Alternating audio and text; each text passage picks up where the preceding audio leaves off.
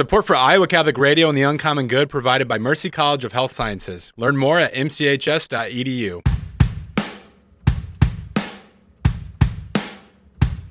Welcome, folks, to the Uncommon Good with Bo Bonner and Dr. Bud Marr. Every week, diving deep into the truth of Catholic social teaching and restoring all things in Christ. The Uncommon Good is on the air. I'm Bo Bonner. I'm Dr. Bud Marr. We are coming to you from these United States of America here in the middle of the country, good old Iowa, where we are we are on Iowa Catholic Radio, and it is so wonderful to have you listening with us, whether you be on uh, the airwaves on Iowa Catholic Radio's radio network, iowacatholicradio.com, where you can listen live, the Iowa Catholic Radio app, and of course, all of our good podcast listeners. Uncommon Good, always brought to you by Mercy College of Health Sciences, which is where Bud and I both work. Down there, I am the senior advisor for mission initiatives and the director for the uh, Center for Human Flourishing. Bud, what do you do at the old college? An acad- academic dean at Mercy College, so working with our professors to deliver high quality education to our students. So it is, like I said, brought to you by Mercy College of Health Sciences, mchs.edu. Go check out all the offerings that are uh, going on. Wrapping up summer. I know maybe um, some of the temperatures we've been having lately, it's hard to think that. Um, just because we're in August, summer's wrapping up. But as my children let me know, quickly ra- wrapping up, uh, getting ready to prepare for the fall semester at uh, Mercy. Um, my guess is if you've not enrolled yet, you're probably not joining us for the fall ride. But we are always uh, looking forward to people. There's plenty of spring starts, and of course, people starting in the upcoming summer and fall. MCHS.edu. Yeah, coming up on fall quickly. I would like to say there's a nip in the air, but I think I jumped the gun on that one. So we, we got to wait until September, hopefully. Fingers crossed. We do have people who are starting uh, fall football camps recently. I don't know if everybody starts on the same day or not, but I know that um, they're already starting to practice, and uh, that's like the, the you know four plus decades at this point. But when people start practicing for football, to me, summer's basically over already. Well, I'm kind of bitter as a Husker fan with uh, we're playing week zero again. Week zero is so college football would traditionally start around Labor Day, and that was pretty standard. But with the push to have more television viewers, like college football has gotten creative about when they run games. So the Huskers, the last like two or three years, have played week zero. And our first game this year is Thursday night, August 31st, and uh, it's it's early, so you usually don't get the football weather, but it's also a game that we've lost every year. Are you going to a different country or planet or anything this time? I'm actually going to the game. I'm a glutton for punishment. Oh, so it's not in Ireland uh, this year or whatever. Uh, St. Paul, Minneapolis, so pretty pretty close. Kind of like Ireland. Same, similar, um, green, lush landscape. I'm wondering if both uh, the Irish and the Minnesotans would be okay with being mutually paired together like that. I think there are Irish people who settled in Minnesota. I would guess. Isn't that like Bishop Pates? Isn't he sort of like the the the platonic form of like the Irish Minnesota guy? Well, it's funny in America how cities develop these kind of relationships. So, like in Omaha, Kansas City's sort of our big brother, and when Omahans really want to have like a bang up weekend, it's like you got to go to Kansas City. You know, like it's got more offerings than Than than Omaha? Oma- well, yeah. Oh man. Okay. Well, that's like an hour long show on its own. Keep going with your point. Sorry. Professional sports teams and kind of. barbecue. kind of. the um, they have the um, Negro Baseball Hall, of Fame, which World is pretty War cool. World War One Hall of Fame. I, I'm not denying that. Just I prefer going to Omaha. But- So- sorry, Kansas City. No, I yeah, sure. And I grew up there, so you know you can visit my birth site. But I, when I moved to Des Moines, I was surprised at how close the connection was was with Minneapolis. Yeah. In my mind, Minneapolis always felt like light years away, but it's really not. We took a John up there a few years ago. No, it, it's true. When I got up here, I thought, oh, Kansas City would be where most people would go to, or maybe even Omaha. Um, but yeah, people talk about the Twin City quite a bit. So I just think people are like, well, we're Iowa nice. So when it's time to go somewhere, we're going to go where it's even northerner and even nicer. Well, and they have Jeff Cavins. And Yeah, Jeff. Cavins gave us the Catechetical Institute.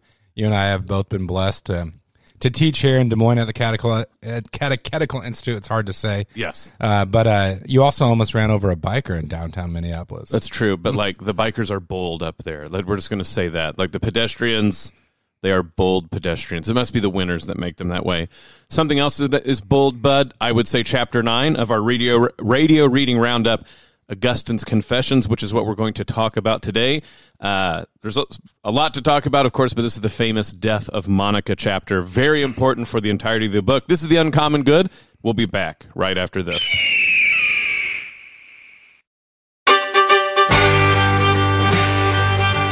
Back with The Uncommon Good. Bo Bonner and Dr. Bud Marr joining you this week. Thank you for listening to the show. Wonderful to have you with us, whether it be listening live on the Iowa Catholic Radio Network on iowacatholicradio.com where you can listen live to all of our shows, the Iowa Catholic Radio app where you can do the same, and of course, our wonderful, beautiful podcast listeners. Thank you for being on the show. Bud, we're continuing our radio reading roundup, um, Augustine's Confessions. Last time we talked about chapter 8, which is the big conversion chapter, and perhaps some people stop there, which would be unfortunate because chapter 9, in many ways, wraps up uh, the narrative arc and about why what has been happening is important. I know last time we were talking about the confessions, but I uh, threw out a big shots fired that I thought most people misunderstood um, through the, the veil of time and maybe Protestant interpretations um, of what was going on in Augustine's confessions people make a big deal about him reading and, and sort of reading his way into the faith, but actually, chapter 8 was about the stories of the saints and the, the conversions of the saints and how the saints play this huge role in helping us convert. I'd also weirdly say chapter 9 really ramps up the Catholicism angle of his, con, of his conversion, which is chapter 9, after this triumph of chapter 8, is really about death quite a bit. And if you really would just want to talk about uh, a mean way to put it, the body count. I think he talks about like five or six different people dying, most famously Monica. But I think it's interesting that he immediately makes the next chapter after his big conversion death, because of course, what Augustine seems to really be saying is a conversion is a death to an old life, rebirth to another one, which in itself is a prefigurement of heaven. And I just saw this, I don't know about you, uh, as the driving force of this entire chapter. Well, recently my wife and I watched Jim Gaffigan's new comedy special. okay, it, it's called Dark Pale, and the um the motif of the special is it's kind of darker humor. So early in Jim Gaffigan's career, he had a special called Beyond the Pale, and it's it's playing off. He's um he's got a similar uh, heritage as you and I do, and so uh, he and his children are quite pale. And he makes jokes about you know how much sunblock it requires to go outside during the summer and things like this, but a, a, a kind of vibe here with Augustine as well. Um, I was surprised. So, like the his narration of the death of Monica is is uh, famous, and it's not surprising based on what we've looked at in the earlier chapters of the book. He kind of passes over the death of his son, and he's he's grateful to God that his son was spared. I guess, sort of like, I mean, Augustine at times sees death as it can be a kind of blessing in the sense like if you're right with God at the time of your passing, like you're sort of like spirit, like so he's grateful that his son was baptized, and then he dies before you know, of course, like being possibly pulled into the various sins that Augustine faced. Well, it's interesting too that he says to he he, he makes this point about that in the faith, um, he was just as old as they were because I guess he converts at relatively the same time. I'll be honest, I didn't think he was very like completely specific about what happens there. But you know, he goes. He essentially goes. He died a man, right? He was this man who is now a part of the faith. Um, and it, it is interesting. It seems like Monica, he feels like he has to rope in to his story because she's so central. But other people in his life, including his dad, um, uh, his dad, uh, like you said, his son, um, the very, you know, his basically common law wife, he will be very hands off on them and, unless they kind of have to be in the story. What's interesting is in some ways he spends more time talking about the deaths of what would almost seem like random people at the very beginning. I mean, we get a lot of accounts of people who let him stay like at their houses and uh, how long it took them to convert and like you know dying right after they became a Christian. I'll be honest, like one of the other things that's sort of funny is you you almost get the impression from uh, this chapter that becoming a Christian, you might die like within the next year. I mean, there's a lot of people who get sick after they become Christian. He got sick. We can talk about that. Um, but like I said, I don't think it's him being morbid and dwelling on it in a way that I think we might misunderstand it. He really does see this as this theme we've been hitting the entire time that life is more allegorical than we realize. And then, of course, he's a rhetorician. He's a beautiful rhetorician. Um, so he picks up themes, but this theme really is that entwined in life is death, but it's almost always pointing to a rebirth if we allow that grace in our hearts to uh, leap out and be read that way, as it were. Well, we've touched on it through the earlier episodes about Augustine, but I think this is the shining example of the Catholic Augustine, Book Nine. Uh, you know, like we've said that some scholars or uh, Christian pastors today will talk about Augustine as sort of like a proto Protestant, but this chapter is just littered with a very Catholic uh, worldview and understanding of different things. He's got this fascinating story early in the chapter about um, a blind man who's healed by he's touching his his handkerchief to relics, basically to the bodies of holy ones or saints who have died. So you've got like um, already like a full blown sort of Catholic understanding of relics. Um, this is I've I've already had occasion to mention it in earlier episodes, but this is the one where Saint Monica says, like, I don't care where you lay my body or what my funeral looks like, but just remember me at the altar. And then you've got a sense. So, I mean, of course, if she says, remember me at the altar, like a very sacrificial understanding of worship. Later in the chapter, um, Augustine goes on this um, sort of like meditative reflection from that altar as Monica knew, the holy victim is made available to us. He through whom the record of debt that stood against us was annulled. And so, this offering of the holy victim at the altar, central to worship. Um, I don't know. It's it's a theme of the reading radio reading roundup, but uh, I can never get that one right. uh, the Catholic Augustine, Triple R. Um, you mention in passing, yes, like so a very Catholic moment where it's like they found hidden relics of incorruptible saints, right? Uh, and that a blind man touched a handkerchief and was uh, healed. What's interesting about this for me, Bud, is this is a big historical moment that sort of corroborates like a lot that's going on in Christendom. And Augustine is like throwing it into the narrative because it makes sense of what he's talking about. So this is when is it Empress Justina? I forget which empress it is. I should have like checked right before we went on air here. But um, one of the the Byzantine emperors uh, and and his wife fall into the sort of Arian type traps and are actively putting the screws on Saint Ambrose. And so, you, what's interesting about this too, people like with the, if you wanted, we could dork out and lose even more listeners than you know maybe we've already lost. Uh, but this is an interesting note where Milan, even though it's further further away from Eastern Christianity, like geographically, Milan has always had these weird connections with the East, and a lot of it is Ambrose. A lot of the hymns, for instance, that end up being in Western offices of prayer, even masses, um, that have an Eastern flavor, come from Ambrose or ascribed to Ambrose because of Milan. And so it's interesting that the shenanigans going on with emperors and empresses that in many ways have a lot to do with the Eastern Empire. Uh, St. Ambrose catches trouble from them. And so this is what they're saying is, again, notice how death here and, and obscurity and seeming like you don't know where these people are end up being part of God's secret will. So what's one of the things that – helps the people of, of Milan, so to speak, stand with Ambrose against uh, the political pressure that's being on him. Well, these martyrs that people had heard about but didn't know where their bar- bodies were, it's in a timely fashion, right, Bud? Where do they find? They find them incorruptible, and you know, in procession, bring them into Milan. Um, they and all these miracles occur, and it sort of fortifies uh, the people behind um, Ambrose and it doesn't convert the empress, but it makes them back off and stop pressing uh, the Arian political issue. That's a, at least a little bit more Catholic than I remember the confessions being uh, narrated uh, in Protestant seminary. Yeah, and I think this is as we're reading the confessions, this is a book that we don't want to put within a glass case and just sort of like tip our caps to it. There's a lot here to me that pushes us. Uh, you and I uh, about well, I lose track of time.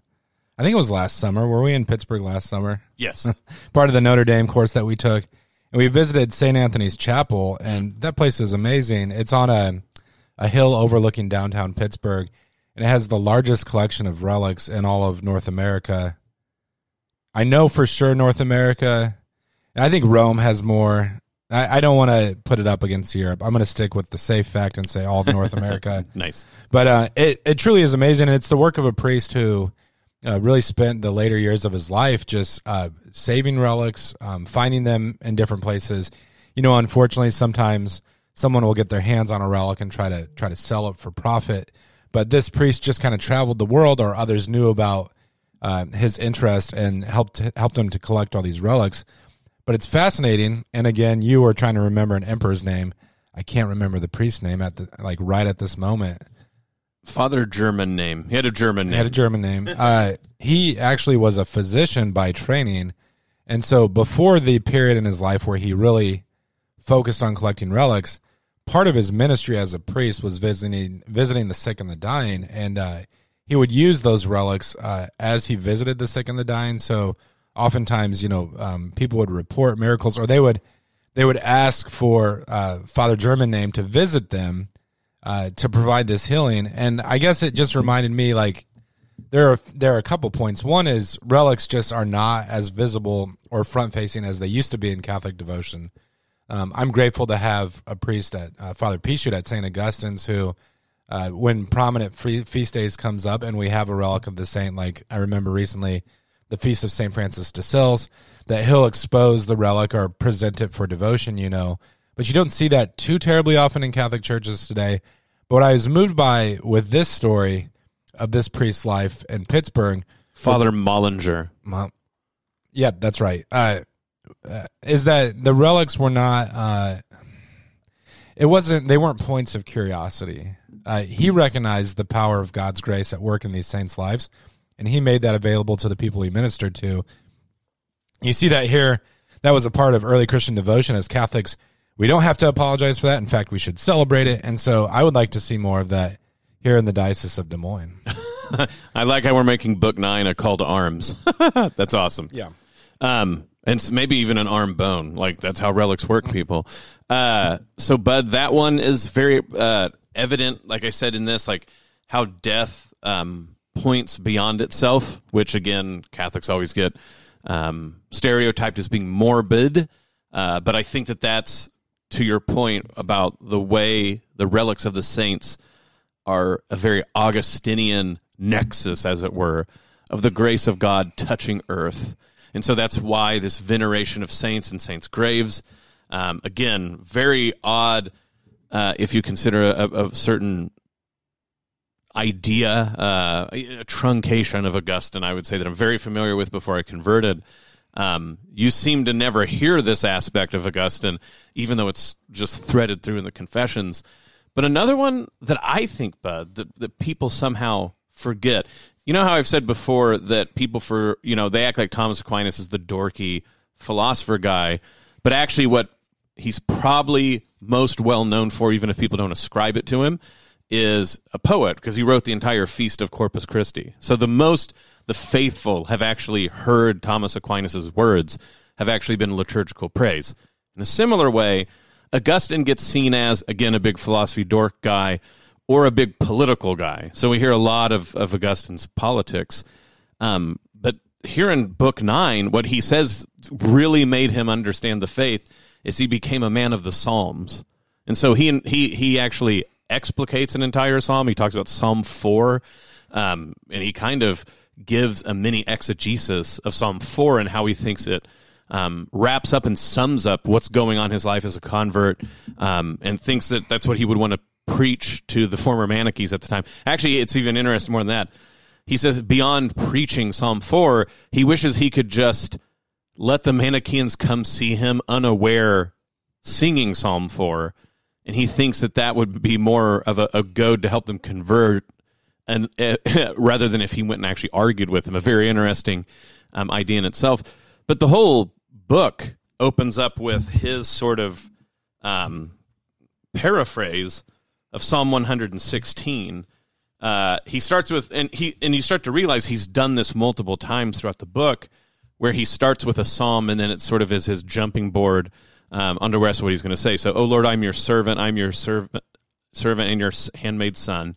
You burst my bonds asunder, and to you will I offer a sacrifice of praise. May my heart and tongue give you give praise to you, and all my bones cry out their question. Who is like you, O Lord? Let them ask, and then do you respond and say to my soul, I am your salvation. So that's Psalm 116. But then he goes, But who am I? What am I? Is there any evil I have not committed in deeds? Then he, he talks about that. Look, you're you uh, drained the cesspool of corruption in my heart, so that I ceased to will all that I had been wont to will, and now willed what you willed. So his idea is praise, particularly um, praying the Psalms, is what he saw as um, the new seed of, of, of his baptismal life as a Christian, planted, you know, in this new soil. It was the Psalms that watered him uh, into the full fruition that he was looking for. Once more, I don't think Augustine gets um, often pointed to as the big Psalms guy. Of course, Benedict, uh, you know the Benedictines, the monks. But of course, Augustine has makes a rule of life, and as you can already see, but here early in his life, he's proto monastic until he's sort of eventually, you know, made into bishop and all these things like this. Um, but once more, Saint Augustine, like the the martyrs and the saints, play this, um, and their relics play a very integral role to his confession uh, con, uh, conversion, but particularly the Psalms in making him become what he sees as uh, a full fledged Christian after this initial conversion. Well, and that psalm leads into a discussion of freedom. I think, yeah, we we got into this last week, but that's just really at the heart of Augustine's understanding of his conversion to the Christian faith. And I love this passage, the the start of book nine, because he he's done such a great job earlier in the book of describing how it was it was his attachment to vice that ultimately made it difficult to come into the faith. So uh, you see you see different complexions to people's conversions. In some cases, they have a strong like moral conversion. What I mean by that is like someone is convicted by the depth of their sins and they turn to God, and then they grow in understanding of the faith. Augustine's an interesting case where like mentally or intellectually he arrived at a place and he recognized the truth of Christianity, but he, you know, like last week we talked about the famous prayer, uh, "Oh Lord, give me chastity, but not yet." But he says, like, once I let those things go, like the thing that I was so loath to give away, all of a sudden I found this freedom, and this is, this is so hard to sometimes to convey to young people. You know, um, I, I'm at the point as a father where, like, uh, my kids are entering their adolescence, and I sort of I'm Rachel and I are spoiled because our first daughter is like she's been well she was uh, a really strong-willed toddler but has been like a very like sort of uh, I don't want to jinx it on air. No, she, she's a very respectful, like obedient, like dutiful teenager. But like when you're talking to young people, like I, I think of the college or like when I've um, done catechesis for middle schoolers and things like that. Uh, it's hard to convey, but like the the uh, the the pleasures or the enticements of the world they're so enticing and you know uh, like we we automatically turn to sins of the flesh but even things like success entertainment wealth like when, i'm at the point where i realize like you know my days are fading you know like i, I sort of uh, uh, i've chosen a track in life and it's kind of like settled in a certain manner um, but like when you're when you're young and in your teens and in your 20s like the world seems in front of you and so you want to like what what do we say like um, grab the bull by the horns or right. you know squeeze the juice out of life. but Augustine realizes like he he became attached to these things, and it wasn't a freedom to him. Uh, it was like it was it was bondage, as the Psalms talks about. And the more he sought that, like the more like uh, entrenched or curved against itself, his soul became. Uh, my my my children, we were um, playing out in the country like recently we are at some friend's house and when we came home they experienced the joy of midwestern summer chiggers mm-hmm. like the kind of like mosquito type um, bugs, but the ones who like dig under your skin and, and stay there. And I remember with chigger bites, like what really like was just hard as a kid is like the more you scratched it, the, more they it itched. Yep. Yep. It just worsened and worsened. And Augustine was like, I kept scratching that itch and there was nothing that would satisfy Rolling Stones. But when when I was able to finally let it go, like he's like it's almost like flabbergasting him, like how could I cling to that and sort of like keep at bay the the depths of the riches of God's grace, mercy, and joy. Yeah, and ab- and towards this, right, it's actually the vanity of his career that sort of stings at the very last. And we'll talk about that when we get back from the break. This is the Uncommon Good. Bo Bonner, Dr. Bud Mars. Stick around. We'll be back right after this.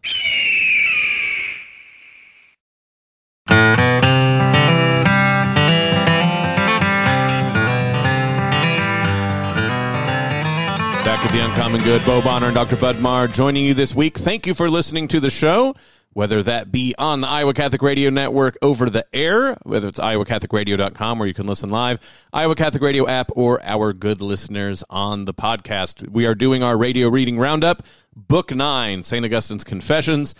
Book 9, doing fine, bud.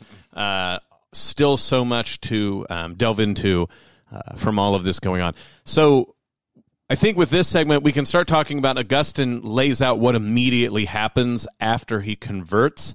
Um, and I mean, this goes from everything from what he decides to do with his career uh, to his mom's funeral. Um, also, little tidbits like he goes and asks Ambrose. By the way, this I mean this is almost apropos to nothing, but it, it's I think it's a an experience most people um, have felt before, where they felt um, excited about something, and they go to someone that they know knows a lot. So Augustine goes to Ambrose and he goes, Which book of the Bible should I read first? And Ambrose goes, The book of Isaiah. And then Augustine admits, I started it and I really didn't get it, so I waited to, to read it a lot later.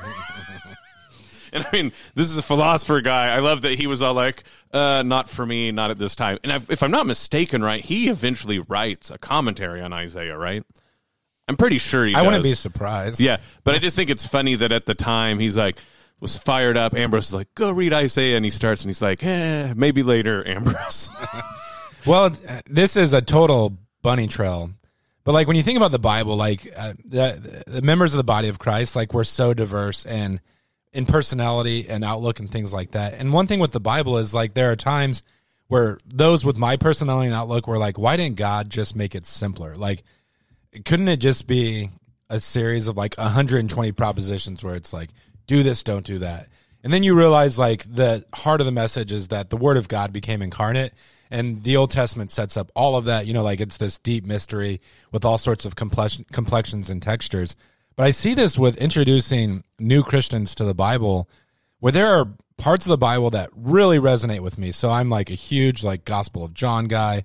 Uh, I love Hebrews. Like Hebrews was crucial in my conversion to the Catholic faith.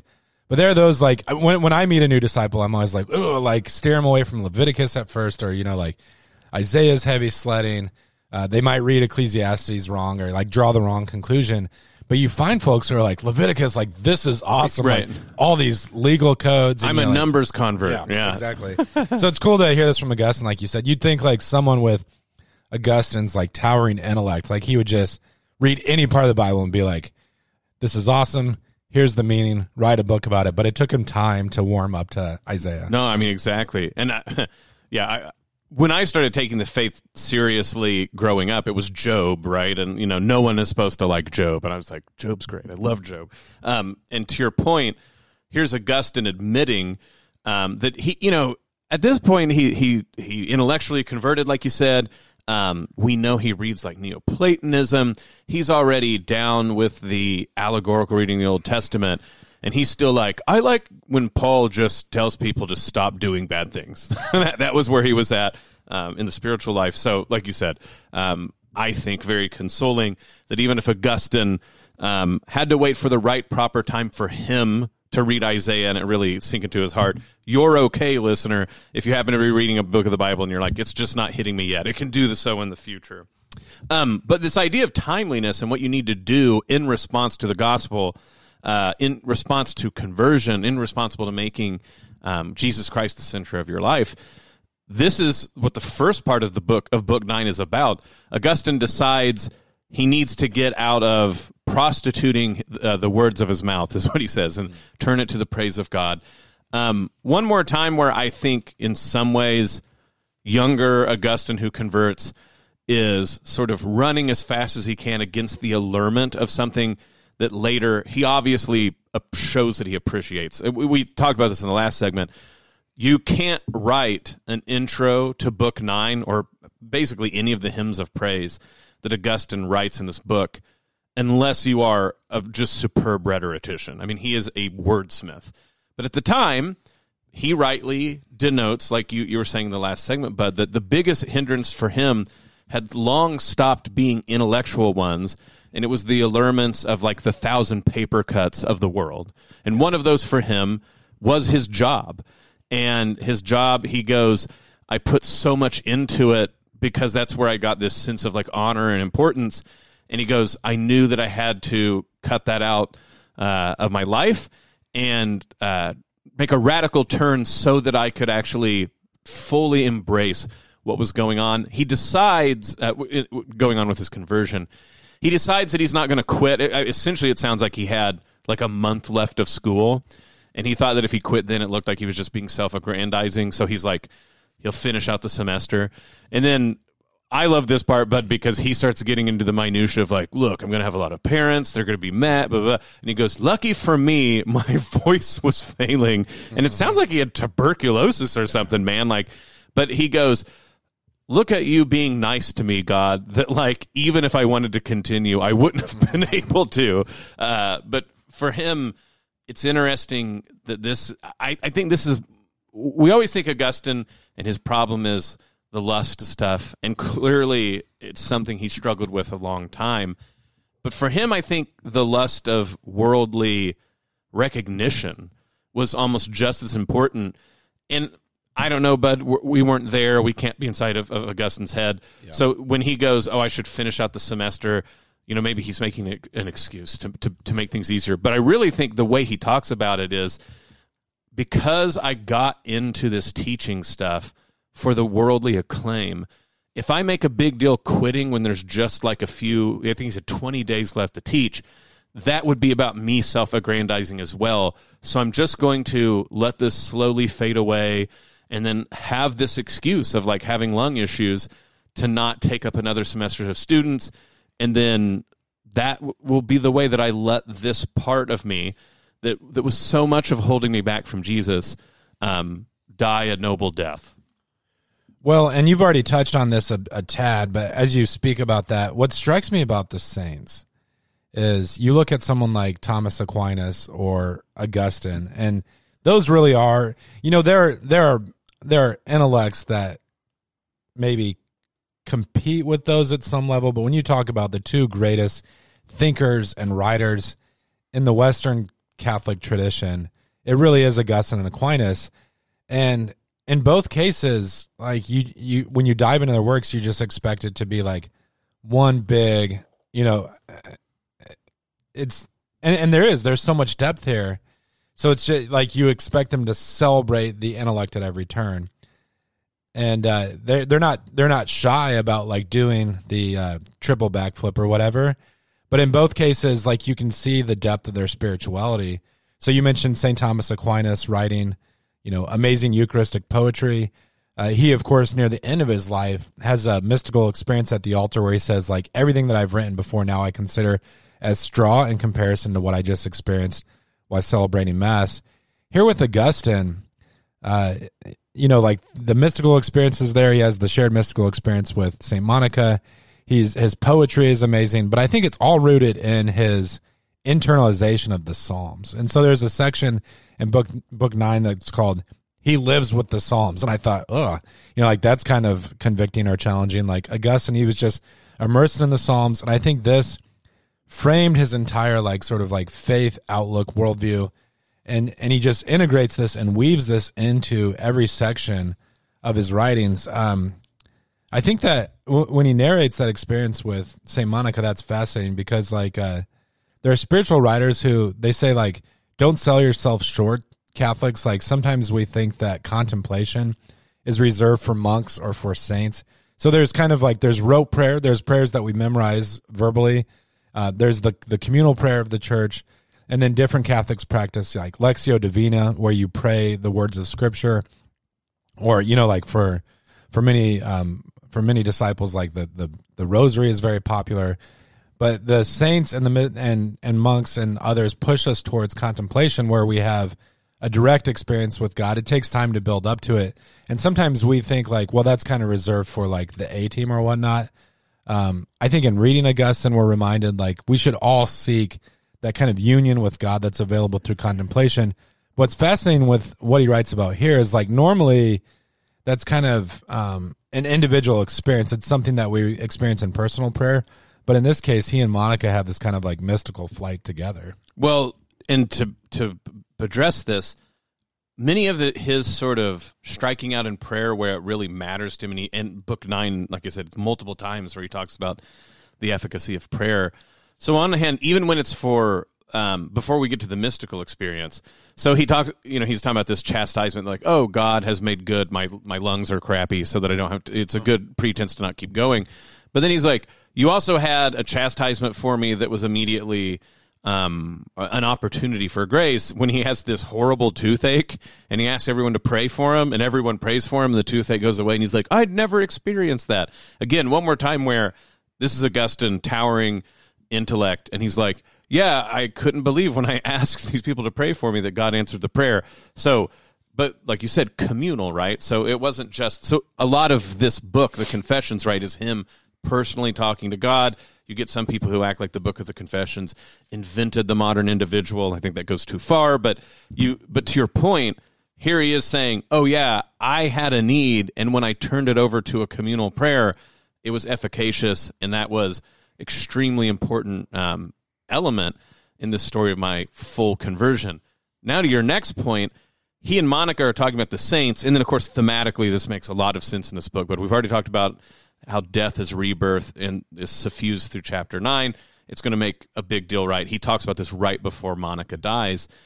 But they're talking about the saints in heaven and what it must be like to enjoy heaven because it has to be better than any bodily experience that we have now. And then it's like you said they don't have um, a method. He wasn't like then we went into step four in the mental prayer you know he's not talking about ladders yet. He, he doesn't even bring up metaphor.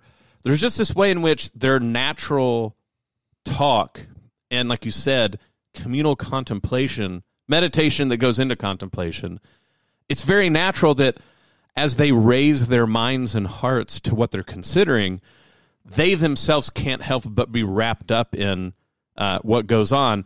And so it's he, you know, her, Monica and, and Augustine are talking about the saints in heaven and what it must be like. And then he has this wonderful meditation where he brings in the, the, that wisdom is eternal, right? And that she has no beginning or end. This is, of course, the book of wisdom that he's referring to. And then finally, he talks about something that I know is a dead horse I love beating, but it's important that silence is the final medium that is unmediated and speaks the loudest, even though, of course, no sound is heard. And to your point, that seems like this has to be this ascetical individual struggle up the mountain of contemplation, but it's actually together with his mom that because they set their mind together on this fervent desire to imagine what the saints must enjoy in heaven with God, that they eventually attain silence, and in silence, um, silence speaks to the depths of their heart.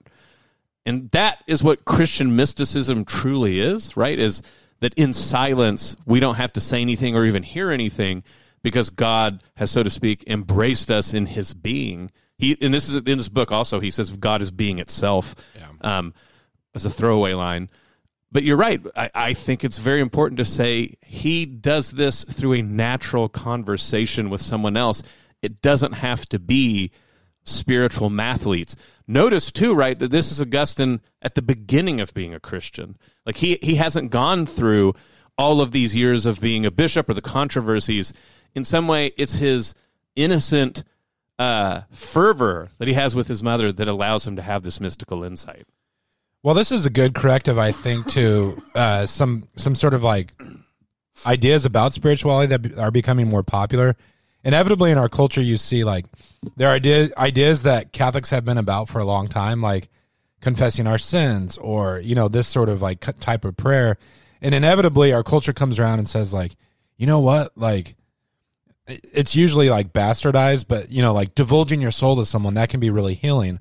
Or uh, in the case of meditation, like you're starting to see even like in corporate America, these sort of movements to say like, well, we've got to create time periods for employees to experience silence, and uh, even some, I think, like sort of like popular Catholic speakers can kind of like pick up on these threads and talk about like that the health benefits of meditation. You know, usually well intentioned but when I say corrective, what I have in mind is like Augustine reminds us that Christian meditation is always about encounter with the living God. So he says, like, as he has this poem after talking about his experience with with Monica, he says that like we we reach this place and touch that eternal wisdom who abides above all things. And so it's not like um it's not a search to sort of like negate our personality or to eliminate all desire.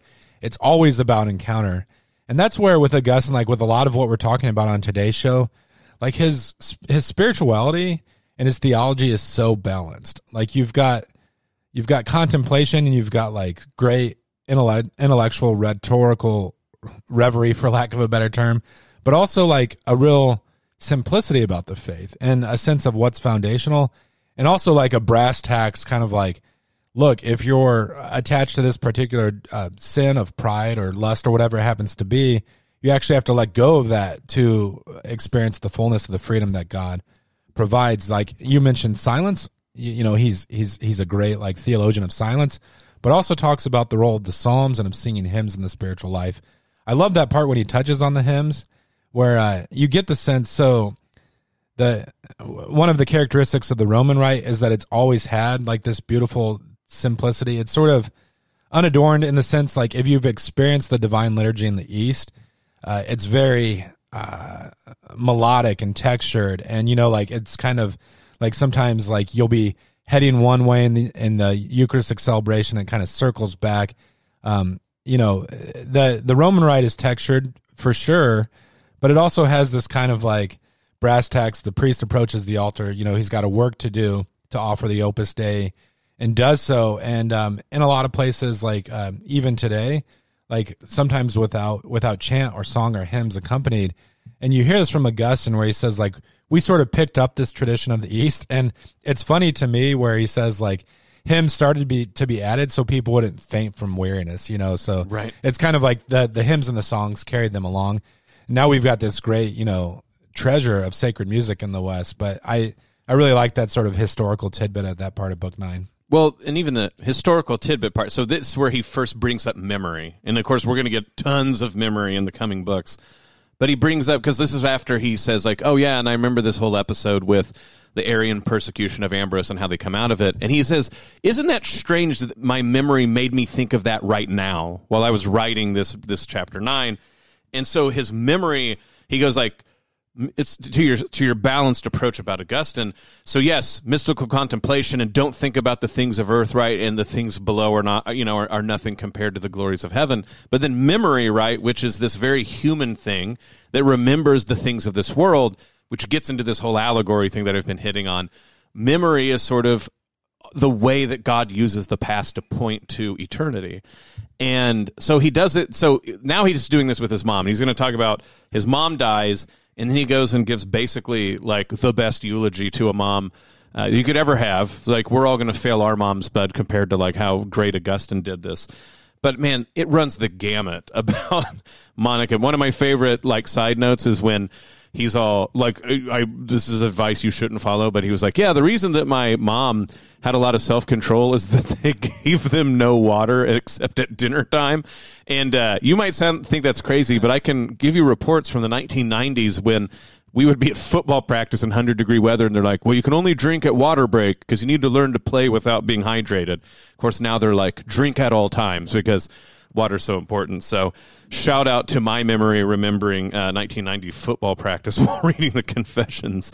Um, but you know, he brings up what seems like Monica's stealing the peaches moment, which is hilarious because it's you know he, she she basically is like licking the, the the spoon you get the wine with. I mean, it's very little and it's hilarious because you go oh so monica must have struggled with alcoholism like three decades. No this actually went on for like a few weeks. Um, but this to me bud i know this seems like a w- weird way to draw up you know this episode but what he starts to point out is so it, what makes her stop is one of her servants like uh, says hey if you don't do this that or the other i'm gonna i'm gonna tell that you've been drinking this wine. And he goes the wickedness of people's intentions, which was just to like the servant was trying to get one up on her master, uh, master's child.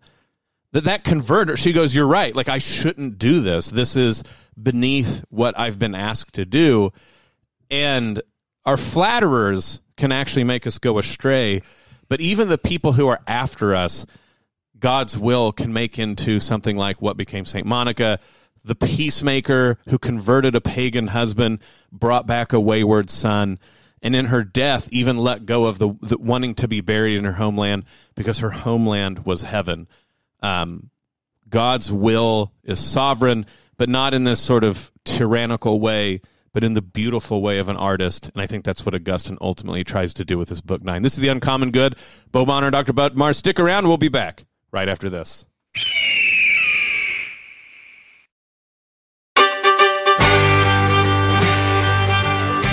Back with the Uncommon Good, Bo Bonner and Dr. Bud Marr joining you this week. Thank you for listening to the show. It's wonderful to have you with us, be it on air on iowacatholicradio.com or the Iowa Catholic Radio app, or if it happens to be our podcast listeners, thank you for listening to the show. Bud, um, I'll be honest, most people wrap up their reading of the Confessions with Book Nine, which Yeah. makes enough sense. We are not. We're going to Okay. We're going to keep heading on, keep heading forth. I do think we have a break next week, so if you hear a rerun, um, don't get don't sweat it. We're going to keep trucking on in Augustine. But as I've been saying every time, Bud, so happy that we decided to do this because the Confessions has come alive in ways that it simply hasn't before. Uh, and uh, so, yes, I, I think past you and me, we're brilliant for making this decision. Well, it's a joy to be conveying some St. Augustine over the airwaves and by podcast. You know, I, this is, it, it feels like every time on the show that I invent a marketing theme, it's usually a bad idea. but what do you think about this one? So you mentioned the podcast and the folks can listen using the Iowa Catholic Radio app. Like, uh, we have, we have listeners take a photo of their favorite way of listening to the Uncommon Good. I know my friend Matt in Kansas. He says he likes to listen as he mows the lawn. Oh, wow. Uh, so like it, it could be like uh, Matt mowing the lawn and listening to the show, or like another Matt in Iowa, like on the treadmill, maybe. And it could be hashtag UCG. Are you saying only Matt can do this?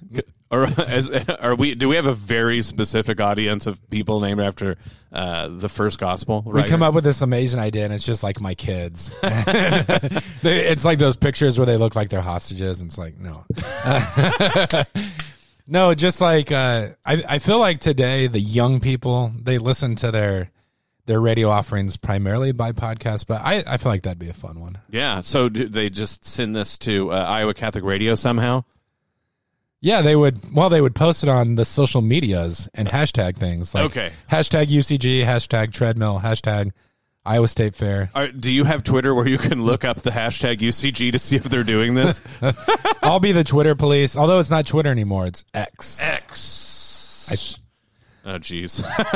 That's a whole other hour podcast to talk about that. You you can pray the Rosary using the Iowa Catholic There Radio app, or join us on air, so to speak. So we broadcast the Rosary at six a.m. At ten a.m., the Chaplet of Divine Mercy at ten or the Chaplet of Divine Mercy at two fifty-five in the afternoon.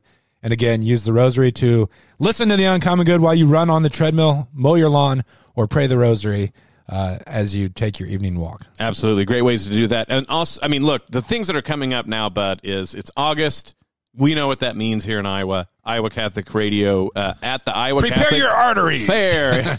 Iowa Catholic Fair, which uh, Iowa State, State Fair, Fair. excuse me. um, we'll be there like we have been, uh, having uh, the tables. Um, hopefully, you get to all see uh, various radio hosts uh, and people that work at Iowa Catholic Radio. Um, so be lo- on the lookout for us there. Uh, the first thing coming up for that August 10th, uh, Des Moines at uh, of course, at the Iowa State Fair, 8 p.m. for King and Country with special guest We the Kingdom, and another one on the 20th at 8 p.m. Iowa State Fair, Cain. Um, this dinner in December is, uh, of course, coming up, and we have everything like that. You can go check on the events at iowacatholicradio.com.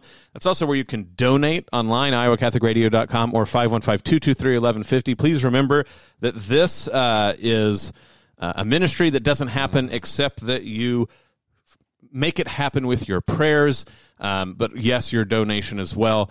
We'd love to see you at the state fair, talk about all that we're up to. Um, and then coming up in September, we're going to have um, a, a, fall uh, fundraiser. But if you can keep us in your prayers and in your monthly donations, that is a way to keep this happening. Keep the, it keeping The fall on. fundraiser is easy to remember this year because it starts on my birthday, September 25th. Oh, So if you want to make a great gift to Catholic ministry here in Iowa, but also a symbolic birthday present to your favorite co-host, September 25th, fall fundraiser. Absolutely. Well, Bud, thanks for uh, making another wonderful radio reading roundup. Uh, we're looking forward to plowing through the rest of Augustine here soon. This is the Uncommon Good. May Jesus Christ, the Prince of Peace, reign in our hearts, our family, city, state, nation, uh, solar system, galaxy, the whole kit and caboodle. This is the Uncommon Good, and we'll be back next week. The Uncommon Good with Bo Bonner and Dr. Bud Marr is heard every week on wonderful Catholic stations like this one and anytime on podcast. Just search for The Uncommon Good. Support for Iowa Catholic Radio and the Uncommon Good provided by Mercy College of Health Sciences. Learn more at mchs.edu.